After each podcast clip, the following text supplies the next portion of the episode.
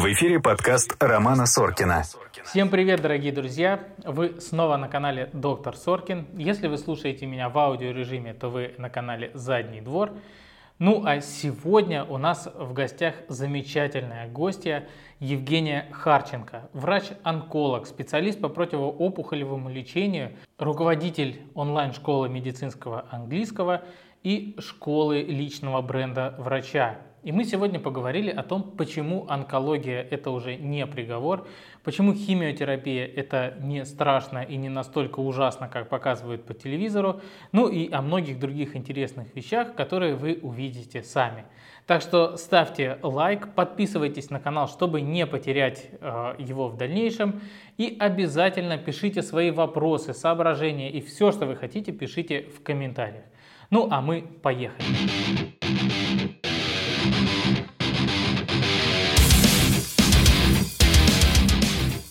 Привет. Привет. Очень рад, что наконец-то ты до меня дошла. Ну, сказать, что ты меня прям давно приглашала, я не могу. Всего лишь две недели назад поступило приглашение. Ну, я, я сначала долго собирался сам. Я планировал-то я давно. Писал сообщение, удалял. Да, писал, писал опять удалял. Все не то. Начнем с прогрева. Думала ли ты когда-нибудь прийти на подкаст с проктологом? Нет, никогда. Вот, а теперь ты пришла. Это большая честь для меня. Да. Расскажи немножко про себя. Я знаю, что ты врач-онколог. Ну, я, честно, так не люблю. Не а люблю. Что? Ну, я, можно без всяких там регалий? Просто скажу. Можно. Всем привет, я Евгения Харченко, я врач-онколог. И можно там дальше без этих всяких послужных списков. Спасибо. Врач-онколог не подразделяется на онколог? А химиотерапевт. Ну, он подразделяется во всем цивилизованном мире. В онкологии условно есть три специальности. Да, это радиолог, это хирург, хирург-онколог, и это химиотерапевт, как у нас называется. А потом эти специальности точно так же и делятся. Это хирург-онколог, который лечит там заболевания легких, да, там, абдоминальный хирург, там, колоректальный рак и так далее. И то же самое, мы сейчас говорим про цивилизованный мир, то же самое химиотерапевт, да, в английском языке звучит как medical oncologist, и э, опять, опять-таки, да, в США, в Европе, в большинстве стран тоже делится на подтипы, то есть лечит только рак молочной железы, лечит только колоректальный рак и так далее, потому что исследований масса. Практически каждый день мне приходит рассылка с какими-то новыми результатами клинических исследований второй, третьей фазы. Невозможно просто действительно разбираться во всех подтипах рака и знать, как их лечить. Это просто нереально. Поэтому вот от себя могу сказать, что пройдя полугодовую, там, чуть больше стажировку в Швейцарии, я еще тогда решила для себя, думаю, боже, как же все-таки здорово, когда есть один доктор на одну болезнь, то есть есть medical oncologist, химиотерапевт, который лечит только рак легкого, есть, есть там профессор Оливия Пагани, я ее большой фанат, она лечит только рак молочной железы, это только потрясающе. Правый. Что? Только правый. Нет, левый и правый, но это огромный объем знаний, который, ну, просто, чтобы действительно быть на волне, нужно каждый день что-то читать, только по одной опухоли. Еще тогда я приняла решение, решение, что я тоже хочу специализироваться желательно на одной опухоли. Да, в России таких прецедентов и врачей, которые специализируются на чем-то одном, очень мало. Но я надеюсь, что ситуация будет меняться. И сейчас вот я в прошлом году поступила в Европейский университет, университет Ульма в Германии. Сейчас научно-заочном обучении по раку молочной железы. Закончу обучение только в две тысячи двадцать втором году. И после этого я планирую практиковать только в одном направлении. Но ты именно... Терапевтическая, терапевтическая онкология. А чем занимается? Это химиотерапевт? Химиотерапия, иммунотерапия, таргетная терапия. То есть сейчас лекарственное лечение опухоли, оно уже давно не ограничено только химиотерапией. Да? Это вот в прошлом веке было так, но сейчас, благодаря открытиям, в том числе за которые дали Нобелевские премии, сейчас пациентов лечат далеко не только химиотерапией. Да? Появилось направление таргетной терапии, иммунотерапии, за которую, мы знаем, дали недавно Нобелевскую премию, уже и карта терапия появилась. И терапия? Картотерапия. Это Таро? Нет. Это модифицирует клетки, клетки человека, пациента, которые а, нападают, можно сказать, да, простым языком, на опухоль и убивают а, ее. То есть, Лимф... по сути, короче говоря, учат... модифицированные лимфоциты, да, которые Прикольно. Убивают опухоль. А почему ты решила стать именно онкологом? Ну, все ждут от меня какой-то истории, что я еще когда ходила под стол, хотела спасать мир там, и так далее. На самом деле нет. Я уже рассказывала, да, неоднократно, что мне всегда нравились два направления – психотерапия и онкология. Психотерапии я проработала два года медсестрой. Сломала себе Нет, душу. Все нравилось, наоборот, читала, изучала, еще больше и больше и больше погружалась в, в эту историю. И, значит, когда закончила университет, уже стоял выбор, да, идти в ординатуру по психиатрии или идти в ординатуру по онкологии. И так сложились обстоятельства, что у меня там развился, в общем, пиелонефрит, я попала в больницу, там всякие стенты и так далее. В общем, пропустила все вступительные экзамены и осталось поступать только в одно место. Мне можно было поступить в терапию. И логично, я уже тогда начала там изучать, да, вообще, как все образование построено в западных странах. И там действительно, чтобы стать онкологом, нужно сначала пройти internal medicine, да, у нас... терапия это можно угу. назвать, и потом стать онкологом. И я, я думала, ну ладно, если мне не понравится терапия, в конце концов, я всегда могу вернуться в психиатрию и так далее. А тут на меня почему-то сработало общественное мнение. Мне начали со всех сторон говорить о том, что психиатры живут плохо и бедно, там вообще делать ну, нечего. Но это было, естественно, заблуждение. Мы знаем сейчас массу... Тогда может быть. Может быть. Сейчас мы знаем массу примеров, да, вообще абсолютно шикарных специалистов, у которых все в жизни хорошо. Но тогда мне со всех сторон начали говорить, ты что, психиатрия? Да ну ты что там вообще? С голоду умрешь, да, и в то же время я читала много факторов, в то же время я читала онкологию, видела, насколько это интересно, сколько постоянно развивается, сколько новых клинических исследований, направлений и так далее, и я поняла, что там точно я стоять на месте не буду. И логично все получилось абсолютно так, что, да, прошла терапию, и моя терапия, интернатура по терапии перетекла в ординатуру по онкологии. То, если что, меня прерывает, вот знаешь, когда это любимая э, тема, когда да, я вообще есть. Могу бесконечно про это говорить, меня вообще не остановить. Я понимаю. Особенно, это. Знаешь, когда ты задаешь какой-то больной вопрос, типа, есть у химиотерапии, а у меня это реально болит. То есть я такая, ну как бы, ну представь, химия, все лечит, просто универсал. Да. Ну это просто, я когда рассказываю, вот, к примеру, мне недавно пишут мои коллеги из Швейцарии, да, с которыми я вместе работала, мы прекрасные отношения поддерживаем и так далее. Они говорят, Женя, слушай, типа, запускается сейчас очень интересный э, проект, значит, профессор из Швейцарии, там, супер знаменитый, готов взять в менторство доктора из развивающихся стран. Ну, естественно, э, обо мне речи не идет, потому что они говорят, они меня уже, я даже когда в университет Ульма поступала, мне сразу сказали, ни на какие гранты не надейся, потому что уже все гранты мира ты выиграла, уже успокойся. Я говорю, я вообще... Они говорят, надо кого-то найти, э, э, значит, он специализируется, профессор по раку предстательной железы, говорит, кого бы ему найти? Я говорю, я говорю, ну, у нас специализируется чисто по раку предстательной железы только хирурги. Они говорят, нет, нужен химиотерапевт. Я говорю, да нет в России человека, который чисто по лекарственному лечению специализируется. Нет у нас таких, у нас широкий профиль. У нас все, есть врач, химиотерапевт. Да, все. все, короче, по всем специальностям. И, и они этого не понимают. Проходит два дня, они мне опять пишут, ну так что? Там, ну, я говорю, я вам пришлю перспективных, молодых, умных. Я говорю, ну не специализируются они, подойдет так, и они вот реально не догоняют. То есть настолько вот разные менталитеты, настолько привыкли работать по качественным стандартам, то есть на самом деле разработан европейским, европейским обществом медицинских онкологов совместно с Европейской школой онкологии разработан стандарт того, каким должен быть химиотерапевт, какими навыками, ну, medical oncologist, да, какими навыками он должен обладать, компетенциями, специализироваться по определенной специальности и так далее. И они не понимают, как это в России, они не следуют вот этому... Не швейцарскому. Проф... Не швейцарскому, это общеевропейский. А. Этому профстандарту. У нас российский профстандарт. Да, я им пытаюсь объяснить, ребят, да у нас по-другому, да это нереально. И каждый раз, к сожалению, вот э, когда я объясняю, такое вот я чувствую по ощущениям, как будто виновата я. То есть я реально оправдываюсь. То есть я, вот они мне задают мне вопрос, найди нам человека. Женя, почему вас в России? Да, они говорят, да, вот так. Я каждый раз сижу и перед ними оправдываюсь, говорю, ребят, ну сори, ну я найду. Но он, но он потом углубится в эту тему, если необходимо, там не переживайте и так далее. Но вот такого нет кадра у нас. И я всегда остаюсь непонятой. И виноватой, что у нас вот кадров... Просто ты не искала. Кадров, да, да, кадров у нас нет. Слушай, ну вот сейчас все очень боятся рака, и даже вот когда они гуглят геморрой, там кровь из заднего прохода, естественно, они там нагугливают рак в сто процентов случаев и сразу хватаются за сердце. Да, а что вообще, вот и все говорят кругом, что врачам надо быть онконастороженными.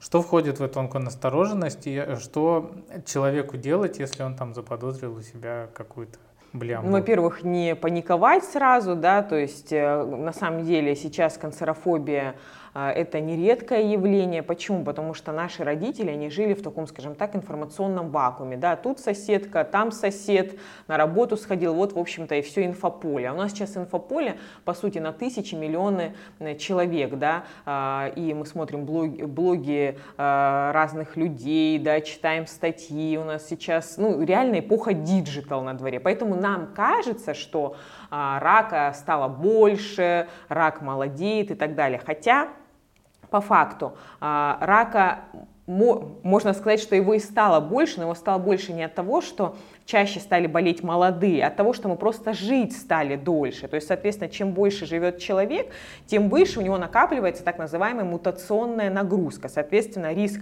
онкологического заболевания становится выше. И главным фактором риска вообще развития онкологического заболевания является возраст. То есть, чем старше, тем выше риск.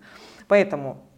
если какие-то есть симптомы, однозначно, что не нужно делать, это с этими симптомами бежать в директ, в Инстаграм и попросить поставить диагноз. Это самый провальный вариант, который только может быть, да. Буквально там вчера мне писала девушка, что вот у нее э, гематурия, это рак. Я говорю, я не знаю, нужно пойти к доктору, нужно сделать цистоскопию, нужно взять биопсию. Ну, как будет... и все остальные, да, да, тоже да. Мне и в, конце, и в конце мне написала, а, в конце написала, вот у меня такие-то симптомы, можете мне ответить, или у вас тоже консультация платная. Я пишу, у меня консультация платная, но только когда ко мне приходят на прием, логично. А сейчас в Инстаграме, в развлекательной соцсети я не смогу никак вам помочь. У вас есть кровь, соответственно, нужно пойти к урологу, сделать УЗИ, сделать цистоскопию, если там есть какое-то образование, взять биопсию, отправить э, эту э, значит, биопсию на анализ патоморфологу. Патоморфолог посмотрит. На все про все уйдет две недели. Ну, о, о чем вообще можно в развлекательной соцсети говорить? Поэтому, конечно, если есть какие-то симптомы, сразу же нужно обратиться к врачу. Желательно э, знать, да, если есть какой-то отягощенный анамнез в семье, да, вот... Э, Роман у нас э, проктолог, да, mm-hmm. Роман в курсе, да, что существует такой, например, к примеру, да, синдром Линча, да. Как правило, это э, в, в семье знают, что э, у, в, семье, в семье есть синдром Линча, да. Ну, это... его сложно скрыть, так что. Ну да, потому что э, опухоли, да, развиваются в молодом возрасте, и обычно уже, вот у меня, например, был пациент, у которого синдром Линча, у него было аж четыре онкологических заболевания, и его два сына заболели, когда им было по двадцать пять лет. Конечно, они были, конечно, семья была в курсе, что отягощенный семейный анамнез, конечно же, они проходили процедуры скрининга заранее и так далее. Вот. Если у вас в семье никто не болел, то, скорее всего, у вас такой же абсолютно риск заболеть онкологическим заболеванием, как и любого человека на планете Земля. И онконасторожность в данной ситуации, есть симптом, понятно, надо идти к врачу, а не идти в директ, э, в Инстаграм, да, к врачам. А как глубоко надо родственников своих осмотреть? Ну вот, э, понятно. По маминой линии, не... по папиной линии, да, ну не надо там про-про, смысла нет. Но, Но если вот... прослеживается какая-то история, например, бабушка-мама, например, да, по одной линии, понятное дело, вот, например, у меня вчера обратилась тоже ко мне знакомая, у нее, болел, у нее болела бабушка по маминой линии и дедушка по папиной линии. Естественно, там в процессе разговора выясняется, что там факторы риска. Mm. Курили, была низкая физическая активность, у бабушки был лишний вес, дедушка с той стороны курил и так далее. Но понятное дело, что здесь не идет никакого вопроса о том, что это может быть иметь наследственный характер, да? Потому что существует множество факторов риска. В общем, возвращаясь к вопросу про онконасторожность, да, если вы знаете, что в семье есть отягощенный семейный анамнез, и он, не, и он действительно не связан с факторами риска, фактор риска – алкоголь, курение, низкая физическая активность. Есть такие интересные. В России, наверное, мало, да. Болели в молодом возрасте, да, вы знаете, что были какие-то инфекции, гепатит, ВПЧ и так далее. Это все факторы риска. Из-за этих факторов риска развивается онкологическое заболевание, но оно не носит наследственный характер. Так вот, если нет отягощенной наследственности, к слову, она бывает там не больше, чем в десяти процентах а, да, случаев, надо... да, очень мало, то тогда у вас тот же самый риск, как и у всех. Соответственно, нужно проходить процедуры скрининга. Если нет никаких симптомов, вы проходите процедуры скрининга. Если есть симптомы, сразу бежите к профильному специалисту.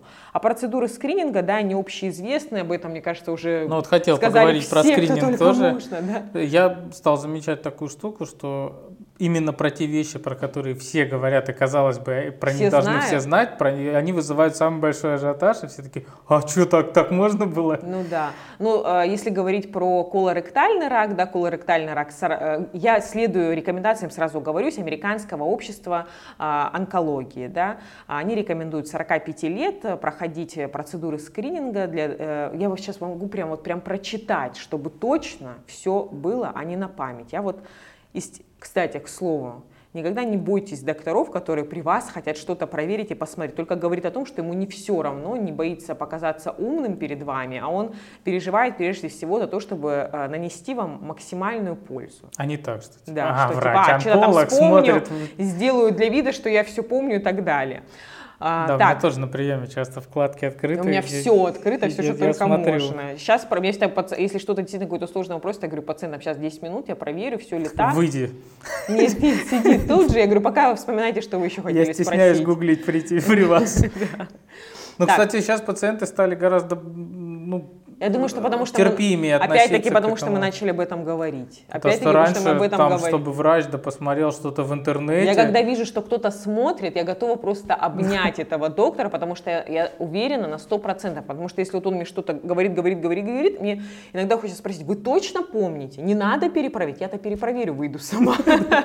Но мне хочется быть уверенным, что действительно доктору на меня не все равно. Он просто не берет что-то там из головы. Есть, конечно, очевидные вещи, которые там мы не будем гуглить, mm-hmm. я не знаю, там, расшифровка клинического анализа крови и так далее. Ну вот, например, я не знаю, недавно что у меня... Что значит слово эритроцит? Да, у меня недавно, например, папа заболел, к примеру, да, рожистое воспаление было.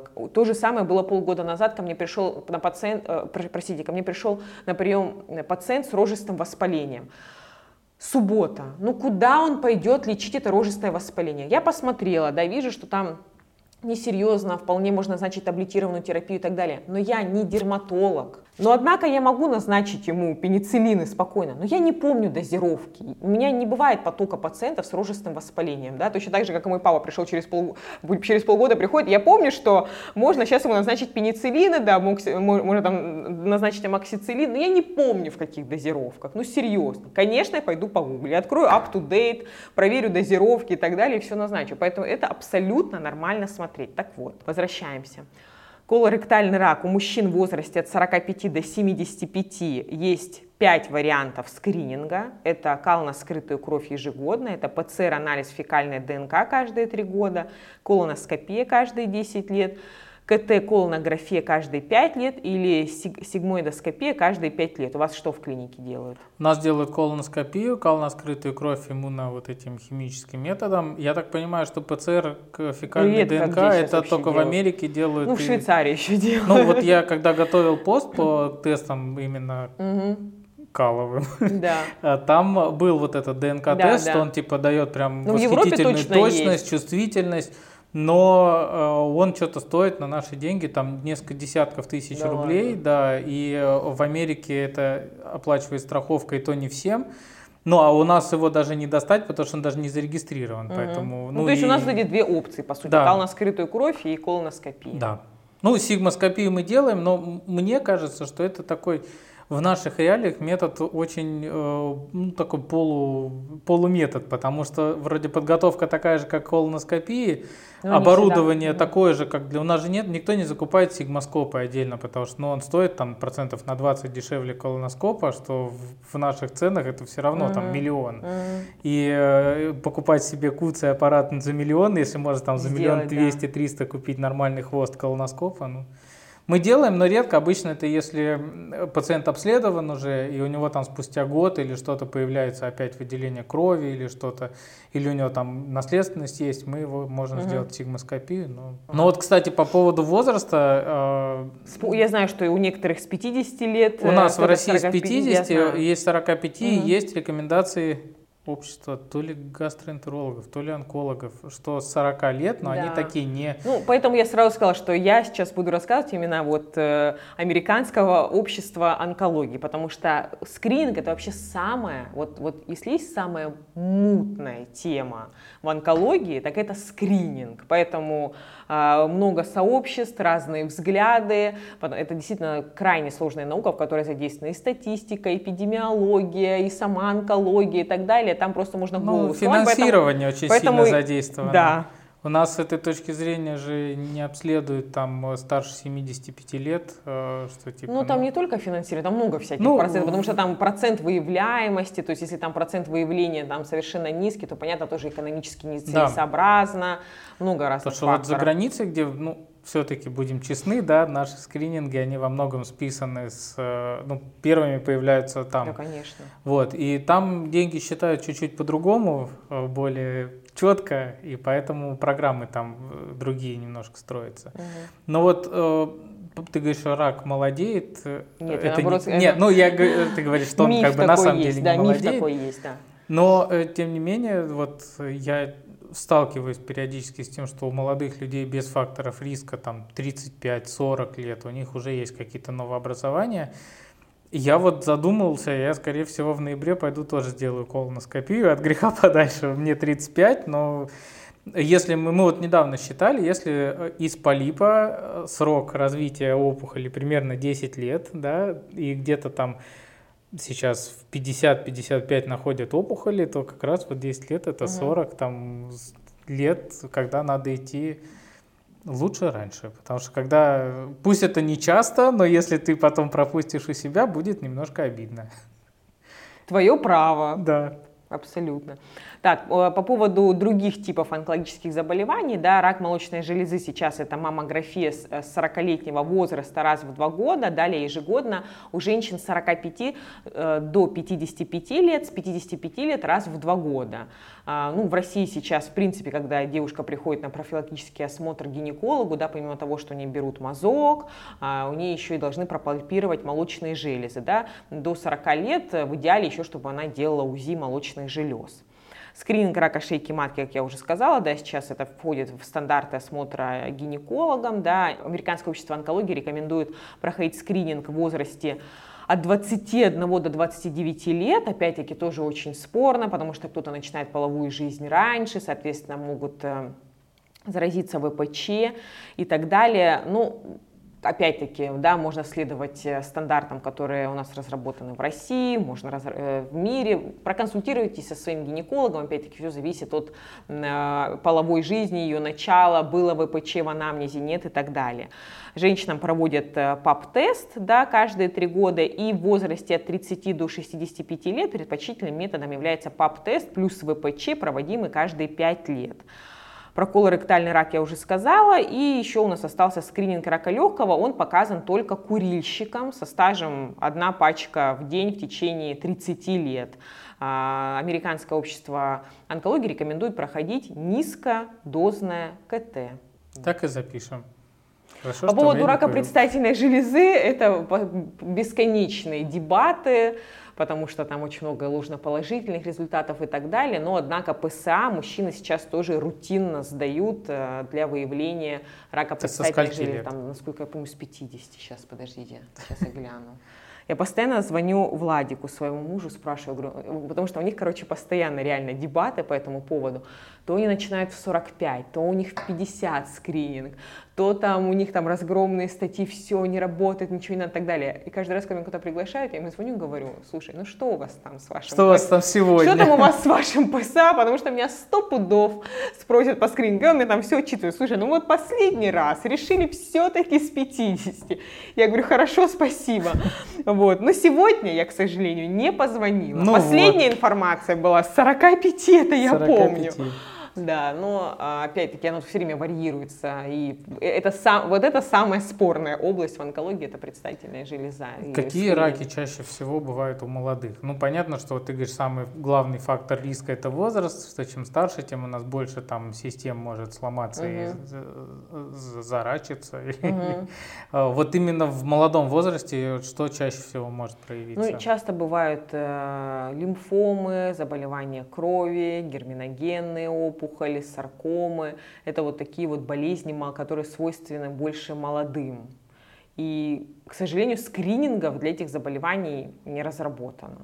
Если говорить про а, частоту в целом онкологических заболеваний, да, то у нас в пятерке традиционно это рак молочной железы, это колоректальный рак, это а, рак легких, опять-таки, лимфомы и болезни репродуктивной системы. Очень многие забывают, говоря про рак шейки матки, безусловно, он очень сильно распространен, забывают про рак анального канала, который, собственно, вызывается тоже теми же путями, и довольно много есть людей, которые ведут нетрадиционную сексуальную жизнь. А, к сожалению, хотя в последнее время стало получше, многие из людей, которые занимаются анальным сексом, они считают, что презерватив как бы это не очень обязательная штука, потому что он в основном от беременности. Угу. И через задний проход как бы не забеременеешь. И... Извините, это так смешно.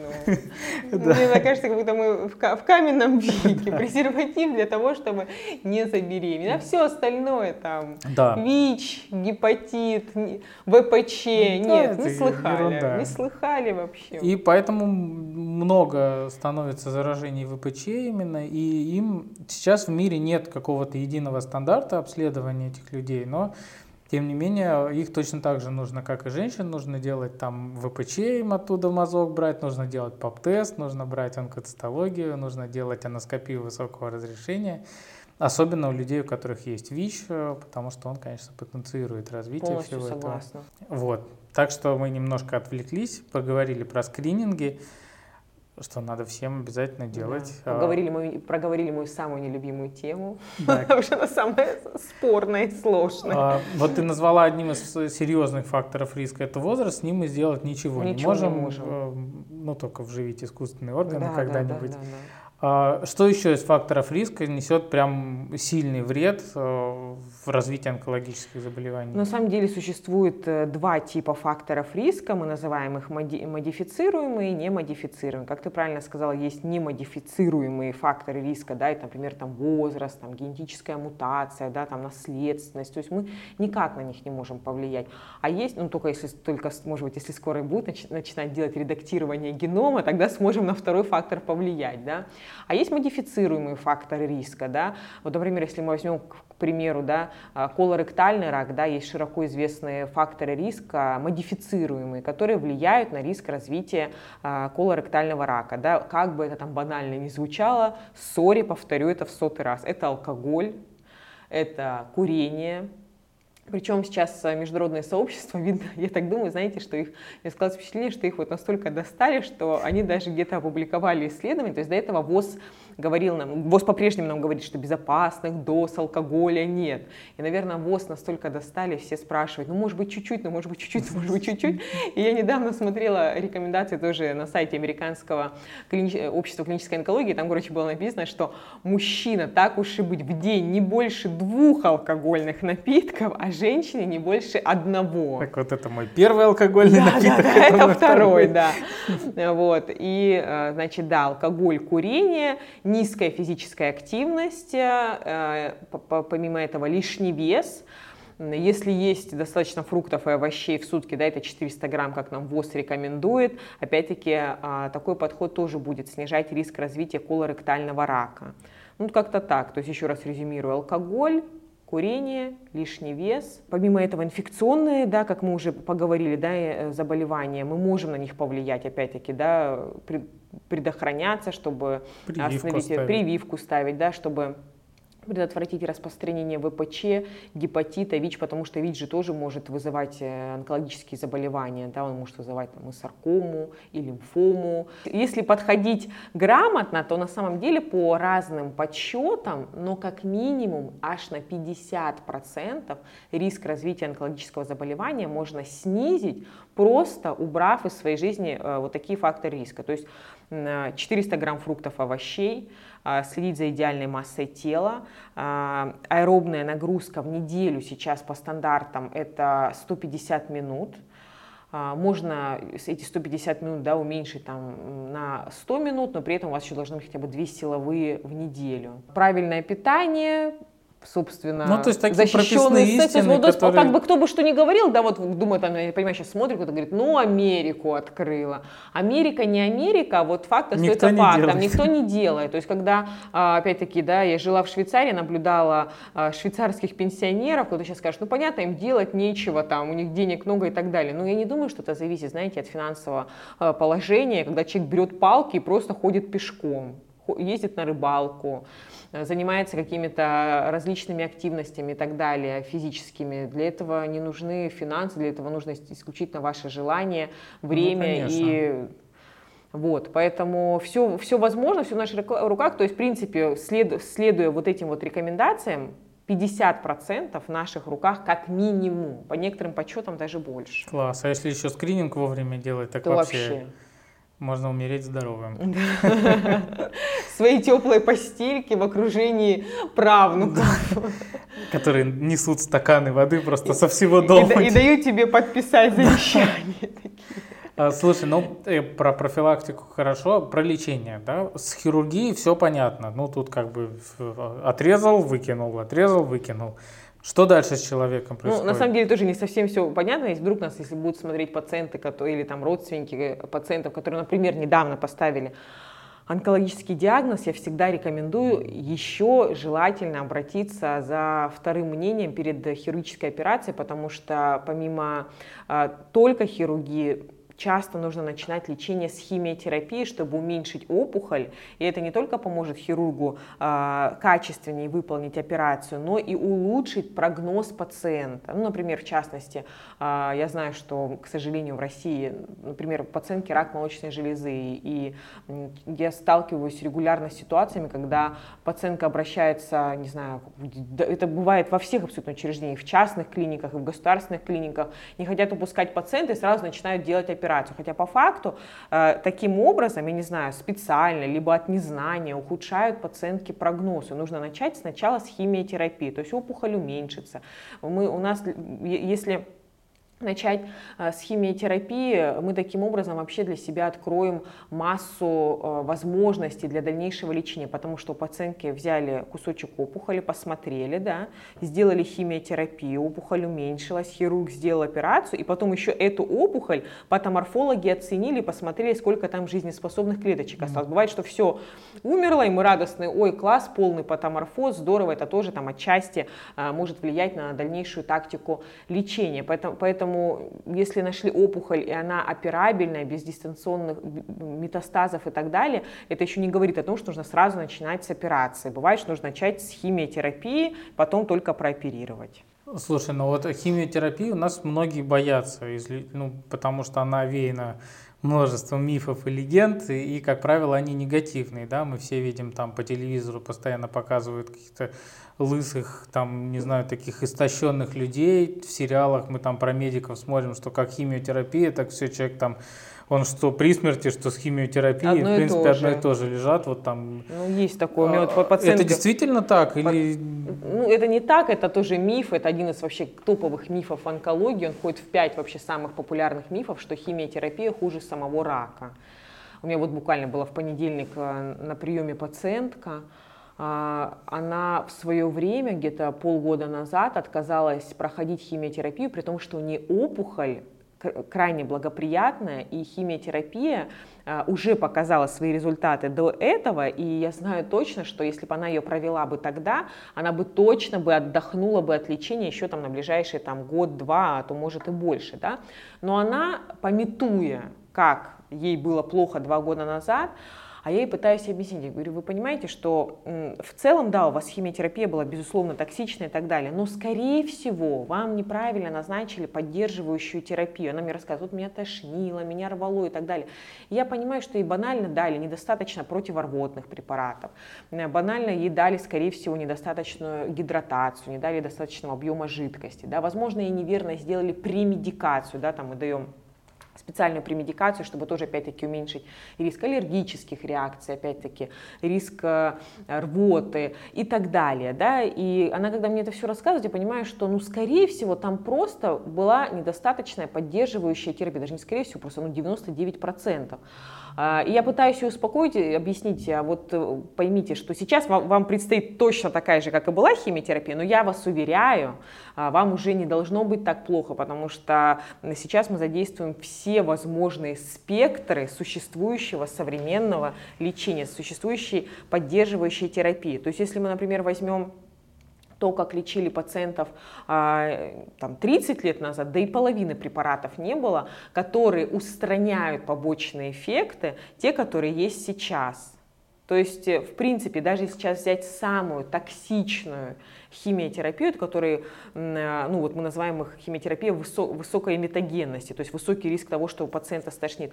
Высокая мутагенность считается двадцать процентов. То есть всего лишь у каждого пятого будет тошнота и рвота. У каждого, и это считается высокий показатель. Соответственно, зная это, да, то есть химиотерапия любая, она делится по классификации на разные по типу, и зная заранее, что у пациента будет химиотерапия, которая, из-за которой потенциально может тошнить, естественно, он будет получать более высокие дозы противорвотного, и будет специальная премедикация, будет таблетированная терапия уже после химиотерапии и так далее. То есть делается все максимально возможное, чтобы пациенту было комфортно. А, вообще, в принципе, цель любого противоопухолевого лечения, чтобы пациент спокойно мог в том числе и ходить на работу, да. Я сейчас... Ну, то есть это не так, что я, начинаешь... я просто хочу сказать, что я сейчас, я сейчас вот как онколог говорю, да, онкогематология, рак крови, лейкозы, лимфомы, это вообще совершенно другая история, этим занимаются в основном онкогематологи и так далее, там совершенно другие дозы химиопрепаратов и так далее, это отдельная история, там пациенты госпитализированы неделями, иногда месяцами и так далее. Мы сейчас говорим про рак э, солидных опухолей, да, это рак молочной железы, колоректальный рак и так далее. Онкогематология — это отдельная история. Возможно, такой миф тоже есть, потому что часто показывают... Я скоро именно... позовусь онкогематолога, мы как раз с ним на эту а тему кто поговорим. Будет? Кто будет сейчас? Я посмотрю. Вот. Ну, поэтому, на самом деле, конечно же, очень многое сейчас драматизировано, очень много еще тянется с прошлых времен. И сейчас, если все грамотно назначить, то у пациента минимальные шансы, чтобы ему было плохо. К слову, хочу сказать, что, конечно, сейчас в наших диспансерах, да, врачи перегружены. То есть представить себе ситуацию, что он там народа. Может быть по телефону, на телефоне все время ему, ему пишет, что меня затошнило, доктор, что мне принять и так далее, да, вряд ли он сможет там оперативно быстро ответить, если на одного м, доктора приходится там двадцать-тридцать человек, это, конечно, нереально. А, поэтому в очень многих учреждениях пациентам при выписке дают памятку, если вас там тошнит, выпейте там три таблетки этого, если там у вас болит, выпейте это и так далее. То есть при каждой ситуации, если у вас, например, диарея, выпейте там лопирамид и далее по списку. Конечно, и помимо этого пациенту всегда рассказываю, написано, да, о том, какие м, ситуации считаются экстренными, точно терпеть не надо. То есть у пациента, не знаю, там три дня подряд температура тридцать восемь, а он говорит: я думал, так и надо. Это, конечно, слава богу, что он, как говорится, слава богу, что живой остался, потому что это может быть один из самых грозных осложнений, да, нейтропеническая лихорадка, у которой летальность двадцать процентов. Вот, поэтому я в том числе написала гайд, он абсолютно бесплатно распространяется сейчас через онкологическое сообщество «Женское здоровье», называется «Руководство для пациентов и их родственников во время химиотерапии». Там четко описаны все э, побочные эффекты, при которых нужно точно бить тревогу. Ну, я думаю, мы тоже его разместим, ссылочку здесь. Да, и тогда просто пациент знает, что, ага, слушайте, если я там, не знаю, у меня диарея пять раз подряд, это ненормально, это терпеть не надо, нужно связаться либо с лечащим врачом, либо вызывать скорую помощь, либо и то, и то, и так далее. Но такое бывает крайне редко, то есть вот, этих, вот эта частота нежела... серьезных нежелательных явлений, которые требуют госпитализации, редко при различных препаратах, применении различных препаратов превышает там пять процентов. Ну, то есть за последнее время химиотерапия шагнула сильно вперед. Не, не только сейчас... химиотерапия, у нас же сейчас и иммунотерапия, таргет. Вообще, в принципе, можем назвать это лекарственное лечение опухоли, потому что типов лечения сейчас очень много. И много же препаратов разных, они подбираются индивидуально как-то в зависимости от каких, ну, что мы смотрим, только вид опухоли или мы еще учитываем очень какие-то... много факторов учитываем. Есть типы опухоли, которые, которые по-прежнему можно вылечить просто старой доброй химиотерапией. Например, там те же самые лимфомы, схема химиотерапии, там, ЧОП и так далее, она работает уже много-много лет, и процент полного излечения пациентов крайне высок. Та же примерная история с герминогенными опухолями, там достаточно только химиотерапии и так далее. А есть те опухоли, которые сейчас трудно представить, чтобы их лечить только одной химиотерапии, это какие-то исключительные случаи, например, тот же самый рак легкого. То есть при раке легкого сейчас применяют не только химиотерапию, но и огромное количество таргетной терапии, масса иммунотерапии. То есть лечение рака легкого сейчас продвинулось просто феноменально. Та же история с меланомой, та же история с раком молочной железы. Там лечат не только химиотерапией, иммунотерапией, таргетной терапией, но и гормональной терапией. и так далее. И, естественно, прежде чем принять решение о том или ином лечении, обязательно опухоль пациента изучает как минимум патоморфолог, делает специальный иммуногистохимический, специальный иммуногистохимический анализ, а еще и в ряде случаев показано дополнительно молекулярно-генетическое тестирование, чтобы выявить ряд мутаций, и эти ряд мутаций будет говорить нам о том, что опухоль будет чувствительна еще и к другим таргетным препаратам.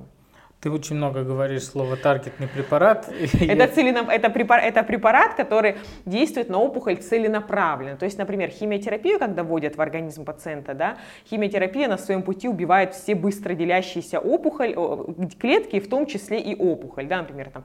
И из этого, кстати говоря, из этого механизма и складываются побочные эффекты. То есть химиотерапия убила быстро делящиеся клетки, но заодно и по пути выпали волосы, возможно, колит, какие-то воспалительные процессы и так далее, но и заодно и опухоль убила. А таргетная терапия, она, как правило, целенаправленно действует на опухоль, потому что там есть те или иные рецепторы, которые будут чувствительны к этому препарату. Ну, к сожалению, таргетная терапия, она тоже не безобидна, однако профиль токсичности в разы меньше, чем у химиотерапии. То есть таргетная терапия может по пути еще задеть э, органы мишени, например, там, кожу, у пациента будет кожная токсичность. Но все равно, как я уже сказала, токсичность в разы меньше, чем от химиотерапии. А иммунотерапия? Иммунотерапия, она э, активирует собственную иммунную систему, чтобы она начала бороться с опухолью. Ну, если простыми словами, да, опухоль, она очень умная, она может убегать от иммунного ответа. То есть вроде бы клеточка, лимфоцит пришел, лимфоцит,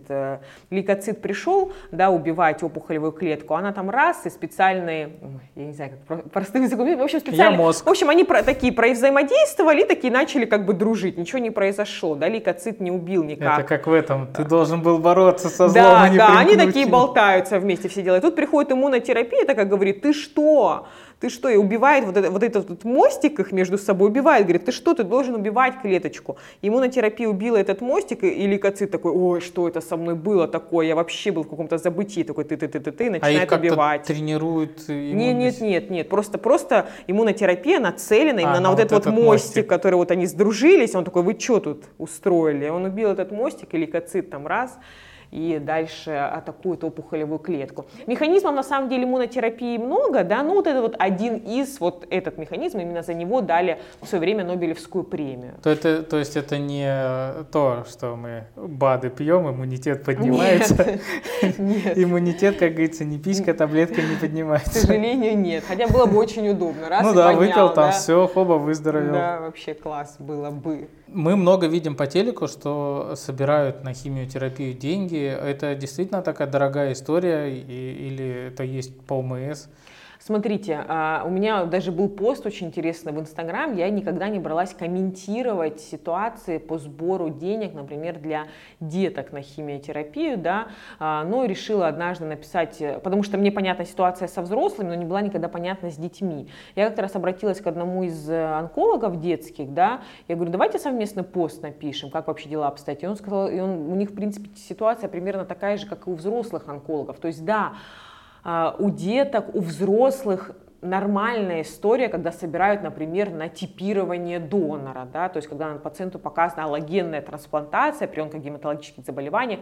Насколько я знаю, могу ошибаться, что пускай коллеги-гематологи в комментариях подправят, это стоит там около двадцать тысяч долларов, и, как правило, это ОМСом не покрывается, да, на это собирают деньги, да, там плюс там, если нашли донора, то потом нужно транспортировать э, либо самого донора, либо там костный мозг для трансплантации и так далее, то есть на, на эту историю как бы ок. Когда, например, пациентки с раком молочной железы собирают на лечение в Германию, ну, это просто, просто Блас. их... желание. У нас э, сейчас для лечения солидных опухолей покрытие э, где-то девяносто процентов. То есть все, что есть в мире, есть у нас. Ну, то есть все вот эти желания уехать прооперироваться в Израиле там или в Германии за большие деньги, оно как бы не связано с сейчас, качеством. У нас сейчас, ну, особенно в больших центрах, у наших хирургов настолько классно набита рука, потому что из-за большого потока пациентов, особенно в ведущих центрах, хирурги много учатся, да, ездят за границей и так далее, они оперируют далеко не хуже, чем наши коллеги в Европе, это сто процентов. Я неоднократно наблюдала, опять-таки, когда там работала в Швейцарии, периодически приезжали из России ребята, и они просто, ну, такие уезжали с улыбкой, говорят, ну, мы их как бы можем приехать ну, получить. У вас тоже ничего. И, и не потому, что там, там какие-то, не, нет, все компетентные, просто у нашего хирурга через него проходит там сорок пациентов, условно, в месяц, а через швейцарских коллег пять. Ну, понятно, ну, у кого конечно. Лучше набита рука и так далее.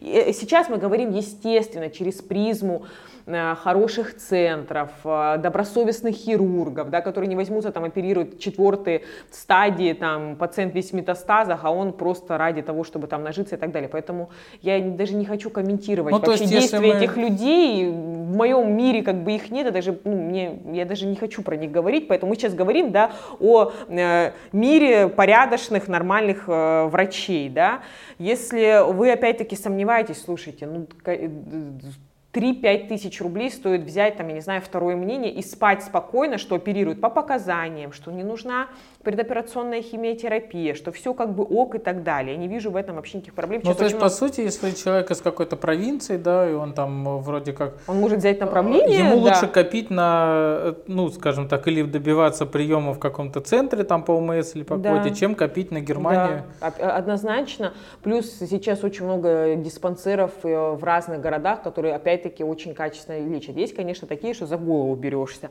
Опять-таки, миллион возможностей дистанционных консультаций. Ну что, это займет, я не знаю, там неделю, для того, чтобы выяснить, все ли ок, и со спокойной совестью дальше продолжать лечение. А представить, представить ситуацию, чтобы пациент поехал лечить солидную опухоль за границу, что у нас чего-то из этого нет, понятное дело, я, я, я прекрасно представляю, через какие там круги ада проходят наши пациенты, через там э, все эти там этапы «получи направление», у нас нет единой системы преемственности, так что пациент пришел, например, в одно место, да, и он полный цикл лечения пролечил здесь, это исключение из правил, обычно он э, операцию здесь, химиотерапию здесь, лучевую там, а потом под наблюдение опять вернулся сюда, ну, к сожалению, ну, да, да. Это... но однако, когда мы взвешиваем э, на чаше весов вот такой вот подход, да, из изворачиваться, искать наилучшие пути ради своего здоровья и э, сравнивая это с тратами в миллионы долларов, я серьезно говорю, это ну, будет стоить именно так. Если вот все этапы проходить за границей, это будет стоить крайне дорого. Слушай, ну многие Зачем? врачи, наверное, преемственность эту пытаются сами выстроить, направляя к своим там, каким-то химиотерапевтам ну, доверенным. Опять-таки, у нас настолько разрозненное врачебное сообщество, то есть я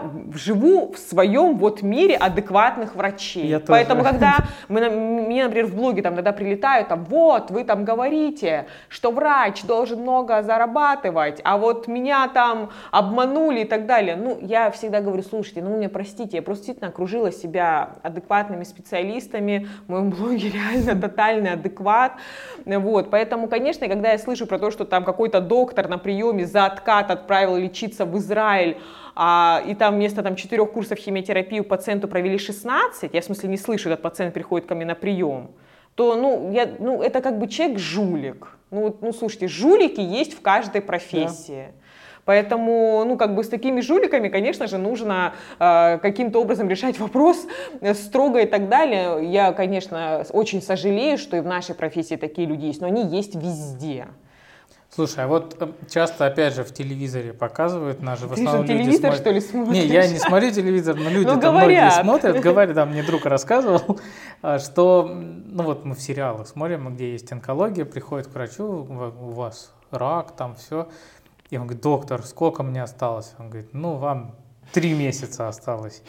Ну, это чисто, это, можно сказать, это такой совок, вот просто. То есть это больше для драматизма. Да, это просто бред полный. Это, то есть доктор сразу, если такой доктор говорит, вам осталось столько-то, это значит, что он вообще некомпетентен от слова совсем. Потому что у онкологов есть четкие вообще...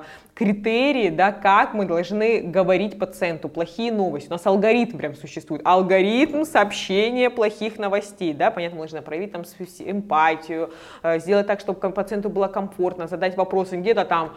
Петр Петрович, у вас рак, приходите завтра. Через коридор так, да, есть да, тут Сидоров, да. У тебя рак, тебе вот месяца два. Ну, вот ты смеешься, я, а я недавно ходила, сдавала клинический анализ крови, там, не знаю, там, это месяца три назад в частную клинику, и впереди меня стояла девушка, у нее, судя по всему, был рак яичников, и она, у нее было динамическое обследование, да, и э, женщина, которая, вот, то есть стоит очередь из людей, и она прям в очередь кричит, э, так вам что нужно, на онкомаркер, у вас рак, да, надо на онкомаркер сдать. Я, честно, э, я после этого лично позвонила главному врачу, которого я знать не знаю, слыхом не слыхала до него, и просто на пять минут рассказала вообще все, что я о них думаю, что, ну, как бы, как она вообще допустила, что такой человек вообще сидит на ресепшене, и молодую девушку просто, она бедненькая, ну, она вот так ну, вся конечно, сжалась, это... просто она так стоит.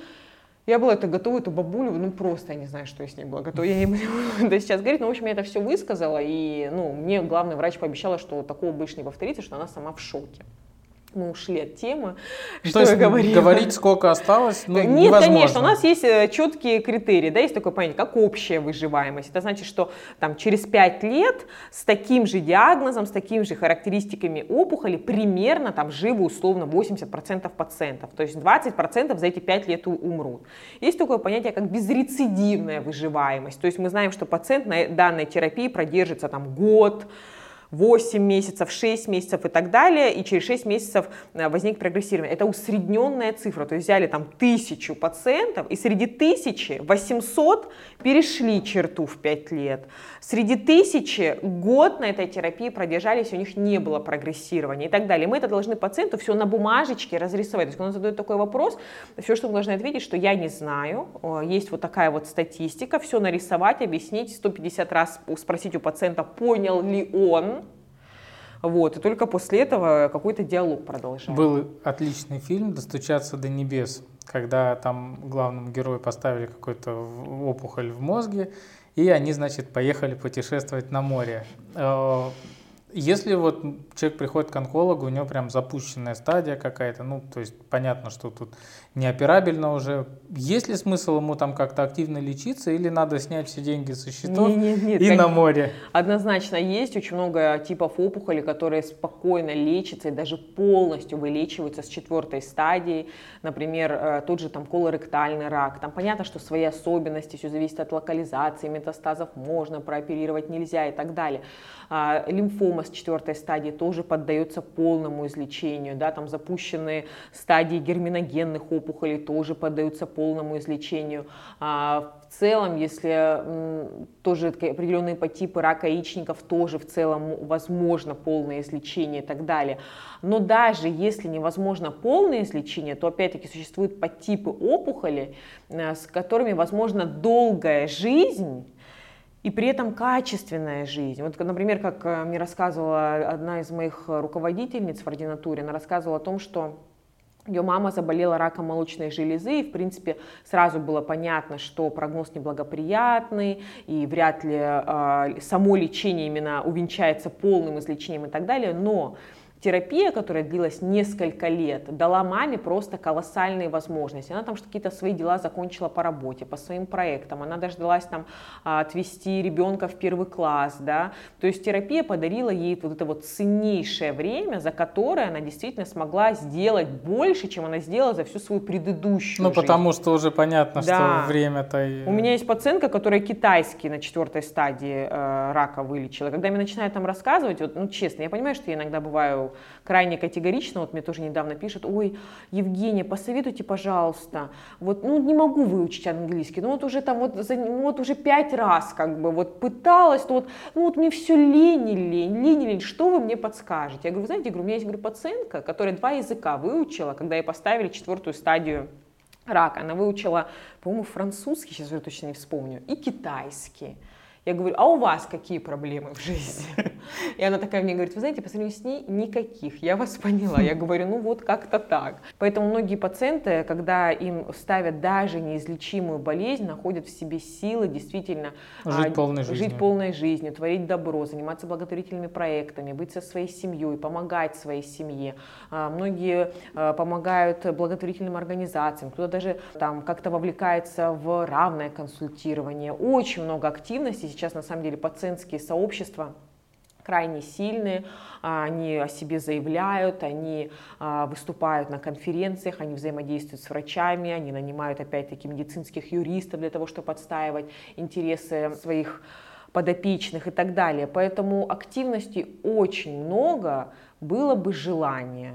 Ну вот, кстати, сейчас пришел мне в голову вопрос, что бы ты посоветовала человеку, который вот впервые столкнулся у себя с онкологией какой-то, да, вот он пошел на скрининг, и у него нашли колоректальный рак. Ну, понятно, что это как бы ошарашивающая такая новость, многие ну, теряются. Что бы ты посоветовала, с чего начать, там, может, В идеале, в идеале я бы, конечно, вот если бы мы сейчас были в какой-то цивилизованной западной стране, я бы сейчас сказала сайт, где собрана вся информация про онкологические заболевания, и я была бы на сто процентов уверена, что информация там достоверная, и пациент получит всю необходимую, все ответы на свои вопросы, да, например, в Европе это Cancer Research ю кей, то есть если сейчас, там, я не знаю, кто-то из пациентов смотрит, да, я однозначно могу ручиться за Cancer Research ю кей, за American Cancer Society, там есть все ответы на вопросы вообще по всем типам опухолей и так далее. То есть у пациента, в принципе, когда он приходит на прием в западных странах, если он сел и почитал что-то, у него вообще не должно никаких уже вопросов там остаться и так далее, он может какие-то уточняющие задать и так далее. У нас в России, к сожалению, такого еще портала нет, есть какие-то вот отдельные сообщества. Я могу рекомендовать проверенные пациентские организации, которые как-то вот примерно направляют, которые точно не, не посоветуют, непонятно что, точно не посоветуют ехать в Израиль шестнадцать курсов химиотерапии получать. Или в Тибет. Да, или в Тибет, ставить. Вот точно, там, кстати говоря, вот без шуток был уже у нас пациент, вот и смех, и грех. Лет пять назад, значит, он пришел, диагностировали ему рак предстательной железы, причем можно было даже без операционной, ему чисто лучевой терапии полечить. Он говорит, да это все фигня. Мне сказали, в Тибете, без шуток, есть какой-то камень, к нему нужно поехать и пятую точку туда приложить, и все пройдет. Не в Тибете, есть а, то ли в Англии, то ли в Ирландии, есть камень, а, камень святого Фиакра. Они туда ездят, прикладываются? Да, это святой Фиакр, это покровитель людей с проктологическими заболеваниями. И идея легенды такая, что это был монах, он страдал от геморроя, у него там прям все было плохо, и он взмолился, что типа, Бог, ну, типа в конце концов я работать Сколько не могу. Может? И он такой, типа, окей, я все сделаю, типа, ни о чем не переживай. И он как-то после рабочего дня сел на камень, камень был нагретый солнцем, и у него, значит, эти узлы отсохли и превратились там в какой-то клевер. И вот у них там есть люди, которые паломничают к этому камню, трутся об него за своей задницей. Я вот просто что хочу сказать.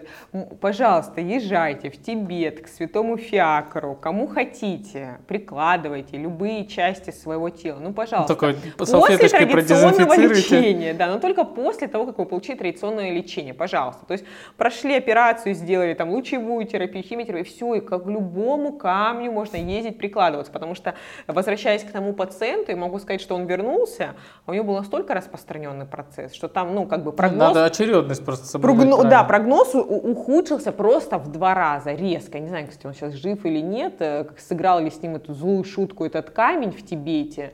Но, но мы, к сожалению, мы это не, не про... редкая история. Но мы не против. То есть мне когда пациенты, например, вот говорят, там, она, например, у меня на фоллоуапе, она просто ко мне приходит, я на нее смотрю, там, что не было, нет прогрессирования и так далее, она говорит, Евгения Владимировна, вы знаете, там вот я какую-то там, ну, узнала какую-то бабку, заговорщицу, я к ней хочу сходить. Я говорю, миленькая, ну, она вас ничем там поить там не будет какими-то отварами? Она говорит, нет, она там что-то пошепче сделать. Я говорю, пожалуйста.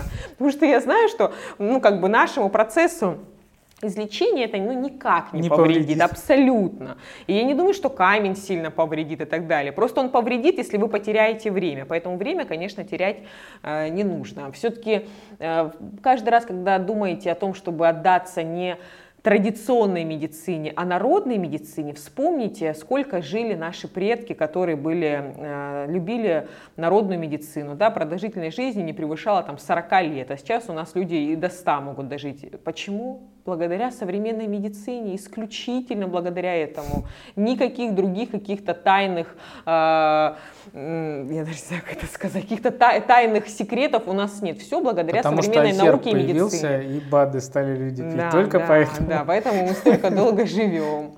Слушай, а что родственнику делать онкологического больного, потому что они находятся не в, ну, не в менее сложной ситуации, и особенно если это родители, да, вот что им надо ли скрывать как-то диагноз? Ну или... это все исключительно ну, личностные э, особенности, человек сам решает скрывать, ему не скрывать. Я знаю пациенток, которые скрывают от своих родителей, и я абсолютно уважаю Нет, их наоборот, решение. Я имею в виду, ну вот... наоборот тоже, на, наоборот скорее я бы советовала, я, я не могу вообще ничего советовать, человек выбирает сам и так далее, но однозначно он находится в сложной жизненной ситуации, и при лечении онкологического заболевания вы себе даже не представляете, сколько всего нужно одновременно помнить. Там такой огромный спектр обследований, помнить очередность, когда идти, что сдавать и так далее, там голова просто может кругом пойти. А никаких трекеров нет сейчас, типа вот приложение на телефон скачал? Нет, ничего такого нету. Ну, каждый, каждый вот пациент индивидуален. Так и каждый вообще индивидуальный пациент, очень сложно. Нет, а можно же, например, вот приложение, которое отслеживает... Так это все записано и так в рекомендациях, ну, что вот нужно делать. Смотри, например, скрининг колоректального рака тоже записан в рекомендациях, угу. да? Я сделал телеграм-бота, где человек идет и выбирает, там, вот есть ли у вас в родственниках кто-то с синдромом там, Линча. Тык. Если тыкнул «да», у него идет одна ветка, там надо обследоваться. Если нет, значит, вам там есть сорок пять лет, а или там есть у вас выделение крови из заднего прохода? Нет. Mm-hmm. Есть вам сорок пять лет? Нет. Ну, типа... Ну, круто. Круто. И и вот когда, ск- когда скрининг, согласна, можно автоматизировать. Когда уже диагноз поставлен, там уже объем обследований, ну, он вообще очень варьируется в зависимости от человека, его сопутствующих заболеваний там, и так далее. Поэтому родственник в данной ситуации, он будет выступать как поддержка, то есть он будет контролировать, а ничего ли он не забыл, потому что время очень ценный ресурс, и порой невозможно назначить лечение, если, например, там было десять пунктов обследования, а пациент там забыл сделать молекулярно-генетический анализ, и, ну, если мы сейчас назначим ему не то, что нужно, пациент просто потеряет драгоценное время, мы ухудшим ему прогноз и так далее. Поэтому родственник в данной ситуации, он выступает как поддержка, помогает где-то контролировать и так далее. Я, честно, небольшой сторонник того, чтобы э, родственник выступал какой-то психологической поддержкой постоянно, на постоянной основе, потому что родственнику ему самому крайне тяжело, он сам находится в стрессе, ему самому нужна психологическая поддержка, когда э, ему нужно еще контролировать все процессы, еще и выступать там, в роли условно семейного психолога и так далее, это вообще, мне кажется, крыша может съехать. Поэтому я, честно говоря, всегда пациентам рекомендую найти э, психолога. Сейчас даже психологи отдельно специализируются в онкопсихологии, да, родственнику самому возможно найти какую-то поддержку извне, опору извне и так далее, потому что, ну, потому что это действительно тяжело, и на родственника ложится порой даже большая ответственность, чем на самого пациента. Давай немножко про позитив поговорим. Сильно ли изменилось вообще... принципы лечения онкологических заболеваний, сильно ли изменилось качество жизни онкологических больных? И вообще в целом, хоть ты говоришь, что нельзя говорить, что вам осталось два месяца, но вот выживаемость и продолжительность жизни этих пациентов. Однозначно изменилось. Изменилось не только подходы в лечении, да, как я уже озвучила, новые виды той же лекарственной терапии, да, и лучевой терапии, у них инновации в хирургии и так далее. И, естественно, пациенты стали жить дольше, и качественней. К сожалению, есть некоторые подтипы опухолей, в которых вообще мало что изменилось за последние там, тридцать-сорок лет. Да, это рак желудка, рак поджелудочной железы. Да, там появились новые препараты, но сказать, что глобально изменилась продолжительность жизни этих пациентов, нет. А при других опухолях очень прогрессивные данные, например, там, при раке легкого, колоректальном раке, при меланоме, у пациентов продолжительность жизни увеличилась в два, в три раза, при некоторых типах опухолей вообще в четыре раза увеличилась, то есть если сравнивать там, с тридцать, то, что было тридцать-сорок лет назад. Я считаю, Я, кстати, это, благодаря, это, это все благодаря прогрессу современной науки. Класс. Не э, народной медицине, а исключительно спасибо ученым, которые, э, ученым не только тем, которые в лаборатории работают, но и тем ученым, которые занимаются, да, врачи клиническими исследованиями и так далее, потому что благодаря их колоссальной работе, спасибо фармацевтическим компаниям, которые... спонсируют все эти исследования и так далее. Именно благодаря вкладу этих людей пациенты сейчас живут и лучше, и дольше. Ну, то есть рак — это не приговор. Не... Это теперь стало таким обычным заболеванием, ну, которое сейчас... чуть сложнее, но в целом лечится успешно. Как сейчас говорят, и я согласна с этой фразой, о том, что рак сейчас превратился в хроническое заболевание. Да, у кого-то это хроническое заболевание раз и навсегда вылечивается и больше не возвращается, у кого-то оно периодически, да, там, возвращается в течение жизни и так далее.